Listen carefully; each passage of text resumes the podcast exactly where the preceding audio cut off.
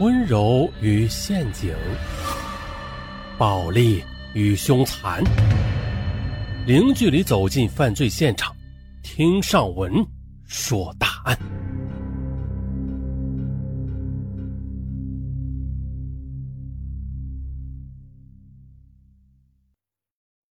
本期的案是佩斯卡马号事件。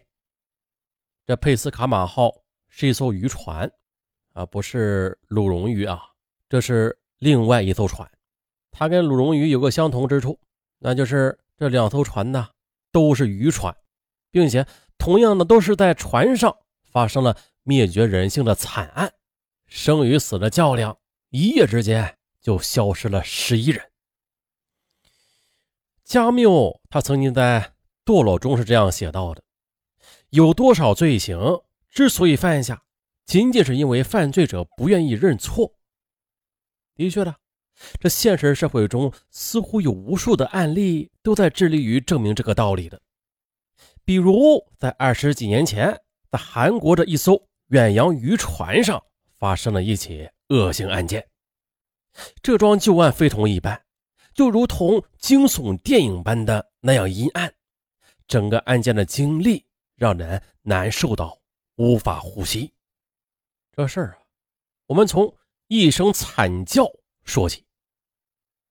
一声惨叫声打破了海面的平静。一九九六年，震惊全球的佩斯卡马号渔船杀人案也就此拉开了第一幕。这艘载着二十五个人的远洋渔船在海上开展了一场生与死的较量，十一个船员被杀，这凶手竟是六名中国。朝鲜人，那么这背后到底有着怎样的悲惨故事？让我们就一起来了解一下这场太平洋杀人案。这起案件的开始是发生在一九九六年的六月，一艘载着二十五人的韩国渔船从釜山启程，这二十五个人是来自不同的地方的，船长和七名管理员。外加一名普通船员，来自韩国，其中呢，十个船员是印尼人，以及七个朝鲜族人。这二十五个人登上这艘渔船之后呢，就开始了两年的捕捞工作。大家都知道，这远洋渔船特别辛苦，但是这些人，他们就是为了赚钱生活才登上这艘渔船的。可是他们不知道的是啊，这海洋。会给他们带来财富，也同样的将他们拉入了深渊。来自韩国的七个人里边，只有四十来岁的全在谦出过海，其余的都是二十出头的小伙子，出海经历均为零。就是这么一群人，制造了震惊世界的佩斯卡马号大案。好，那接下来咱们就从当年的八月。二日说起，也就是发生惨案的前一分钟，咱们开始。二日凌晨三点多，七名中国朝鲜族的船员中年龄最大的全代谦，他敲响了船长室的舱门。全代谦已经是四十四岁了，和其他中国船员一样，来自吉林通化，是朝鲜族人。啊，这个中国朝鲜族和韩国人在口音上啊。呃，虽然有一定区别吧，但是交流起来还是没有问题的。敲了一会儿，三十三岁的韩国船长崔基泽打开了门，冷冷地问：“干嘛敲门？什么事全在谦说：“哦，一艘附近的船只有消息发来了。呃，你不是以前说过吗？呃，遇到这种情况就让我来喊醒你。”在风浪呼啸以及昏暗的灯光之下，崔基泽他并没有注意到全在谦的声音在颤抖。也没有发现他的表情非常的怪异。哼！崔基德一把推开犬代谦，傲然的走向了昏暗的操作室。可是啊，韩国船长他没有想到的是啊，离死亡的距离他只有几分钟了。就在崔基德走进操作室的瞬间，突然一把鲨鱼的长刀从黑暗中刺来。崔基泽毫无防备，眼睁睁的看着长刀刺入腹部。中刀之后，崔基德发出了一声凄凉的尖叫。啊！可是啊，就在下一秒，又有两把长刀一上一下的砍中了他的脖子和膝盖。重伤的崔基德再次发出一声尖叫，接着轰然倒地。倒地之后，鲜血立即的从三个伤口喷溅而出。第一个砍人者发现崔基泽还没有死，又是一刀刺入他的腹部，还怒骂道：“哼，你他妈不是很厉害吗？啊，你不是要弄死我们吗？来啊，来来啊，来啊，怎么不厉害了？”而崔基泽已经无力回答了，他神志不清，濒于死亡。半分钟后，三名砍人者抬起还没有断气的崔基泽，用力地丢进了汹涌的大海中。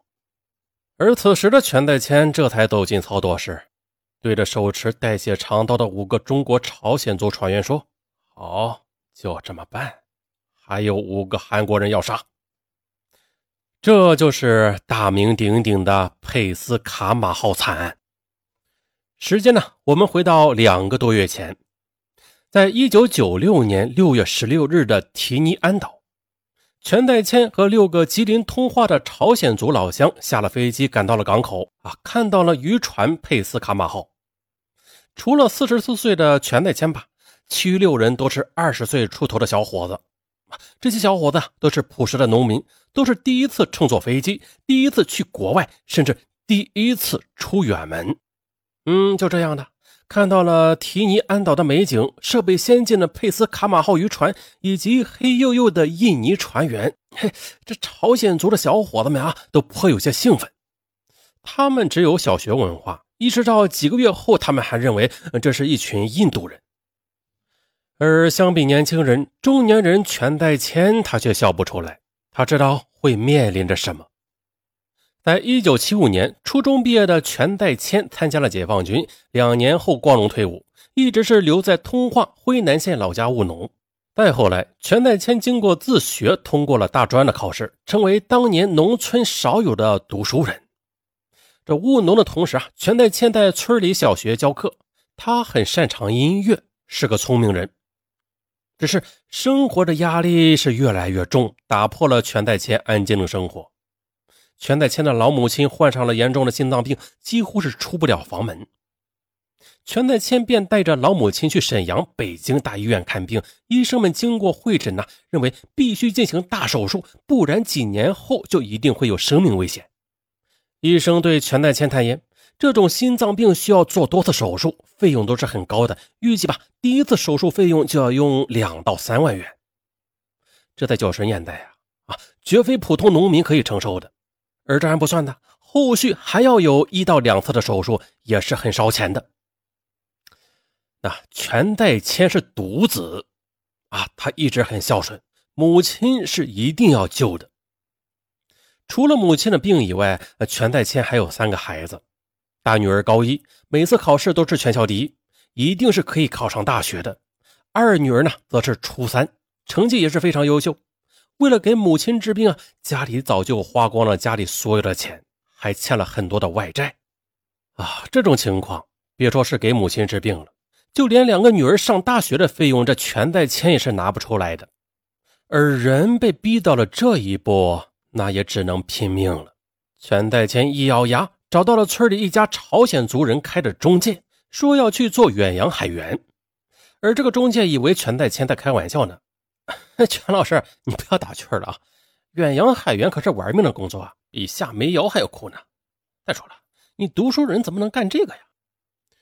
可是全代谦没有开玩笑。几天之后，他离开家了，去了一艘韩国远洋渔船，一直到十四个月后才回来。而全代谦的妻子多年后回忆。啊！我丈夫推门进来，又黑又瘦的，原来的圆脸变成了尖脸，身上的皮肤也像树皮一样，我是根本就没有认出来。我还问你是谁呀？来我家干嘛？后来我才认出来，这是我的丈夫。我忍不住的大哭起来。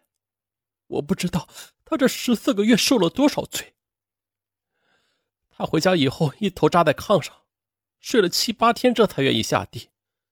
不过幸好的，他带回来了五万块钱，还清了债务，还交了婆婆第一次手术的费用。我记得当时他的表弟很羡慕赚这么多钱，他说也要跟着干这一行。我丈夫对她说：“你懂什么呀？这些钱都是用命换来的，只要家里没有绝境，就不要做这行。”而这十四个月的生活就如同地狱啊！一九九六年，朝鲜族人去韩国船上做远洋海员，收入是很高的。那时候，中国普通工人年收入不超过五千元，可远洋海员啊，每年至少可以拿到一到两万元，或者更多。那可以拿这么多工资啊，为什么没有人愿意去干？其实说白了。这个工作是极端辛苦、枯燥，甚至还有生命危险。可即便是这样，在一九九六年，全代谦却打定主意再上去干两年。因为呢，五万元已经所剩无几，母亲后续手术还要钱，还有啊，大女儿、二女儿上大学也要钱，没有办法了，全代谦只能趁着还能干得动再干一次。可是这次求职却不顺利。远洋海员是青春饭，一般都是要年轻力壮的小伙子，而全代谦已经是四十四岁了啊，作为基层海员那就太不适合了。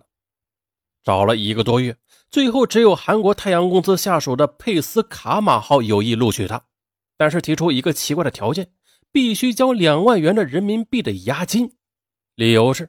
如果海员没有在船上干满两年就自行离开的话，那两万元对不起，分文不退。虽然感到有些奇怪，但是也没有别的选择了。全代谦便借了两万元的高利贷，付清了押金。可他所不知道的是，佩斯卡马号在韩国太阳公司是一艘臭名昭著的渔船，并且呢，在当年很多韩国男人都相当粗暴的。在六七十年代，韩国上级打骂下级都是寻常的事一直到了七十年代后期，随着韩国经济腾飞，法律慢慢完善，这殴打下属的现象这才逐步消失，改为臭骂。可是呢，韩国远洋渔船上这种殴打现象仍然是非常普遍的。当时文化程度不高的韩国船长大副往往不会说道理，而是直接的采用殴打和臭骂的方式对待船员，自然的。他们不敢随便殴打韩国人，那后者回去要到韩国法院告他们。相反的，对于外籍船员殴打则是基本没有事的。这不的，在几个月前，在粗暴的船长指挥下，时任大副的崔吉泽啊，后来的船长将一名印尼船员打成重伤啊，这还了得？其他十几名印尼船员忍无可忍，愤然集体离开渔船，中断合同。与此同时，印尼船员向本国政府投诉。接着，印尼驻韩国大使馆立即提交了照会，要求审判船长和大副崔吉泽。可惜的是，韩国他们借口渔船是洪都拉斯登记的，哎，这韩国法院没有管辖权，这事儿啊便不了了之了。最终，该船的船长因为名声太臭了啊，被迫离职，由大副崔基泽升任。可搞笑的是啊。直接动手打伤印尼船员的就是这个崔基泽，他仅仅的写了一份悔过书，赔偿了一笔医药费之后就没事了。好，今天先说到这里，上文明天见。啊，上文呐天天见，拜拜。